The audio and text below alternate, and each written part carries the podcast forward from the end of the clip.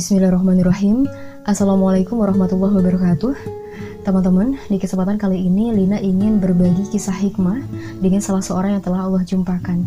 Tepatnya di dua bulan pasca kecelakaan saat Lina masih menggunakan kursi roda.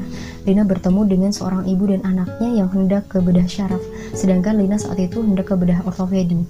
Dan pada hari Kamis yang lalu, saat Lina masih rawat jalan, Lina bertemu kembali dengan seorang ibu dan anak tersebut. Namanya Ibu Wati, memiliki anak bungsu bernama Rusmana. Rusmana dilahirkan dengan cara operasi sesar dan ternyata Qadarullah Rusmana mengidap hidrosefalus, yakni adanya cairan berlebih di rongga otak yang menyebabkan tekanan di otaknya hingga kepalanya membengkak dan membesar. Operasi pertama gagal karena kepalanya belum bisa menerima benda asing masuk ke dalamnya. Operasi yang kedua dan ketiga pun sama hingga akhirnya operasi yang keempat berhasil hingga sekarang. Tahun demi tahun berlalu hingga empat tahun teman-teman, Rusmana masih dalam kondisi yang sama.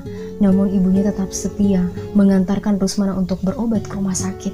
Pulang pergi dari rumahnya yang cukup jauh, mengharuskan Ibu Wati menaiki ojek untuk ke atasnya dan menaiki dua kali angkutan umum. Dan ternyata teman-teman, ketika Lina menemui Rusmana yang kedua kalinya, Rusmana sudah tidak bisa melihat karena jaringan-jaringan yang ada di matanya terputus dan dokter hanya bisa menyampaikan sabar kepada ibunya. Di samping itu, ternyata Rusmana mengidap paru-paru dan epilepsi atau gangguan sel saraf pada otak yang menyebabkan kejang-kejang. Ayahnya bekerja membuat cobek dan ulekan di gunung. Kadang pulang, kadang tidak. Namun sejatinya seorang ayah tentu ingin menemuinya. Namun keadaan memaksanya untuk seperti itu. Sedangkan ketiga anaknya yang lain masih kecil. Anak yang pertama dan kedua lulusan SD, anak yang ketiga masih duduk di bangku SD. Teman-teman, dari sini kita bisa belajar bagaimana kuatnya seorang ibu demi seorang anak tetap tabah dan kuat menaruh harap hanya kepada Allah untuk keterbaikan putranya.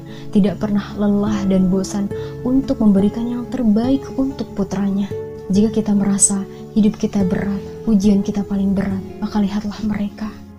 Banyak orang-orang di luar sana yang bahkan menerima ujian lebih berat, tapi mereka tetap menerimanya dengan sabar dan kuat dan tetap menjalani hari-hari sebagaimana mestinya. Mari kita doakan bersama untuk Rusmana dan keluarganya. Dan untuk kita, mari kita ulurkan tangan untuk seseorang yang menunggu kehadiran kita. Bantulah mereka jika kita ingin Allah membantu kita.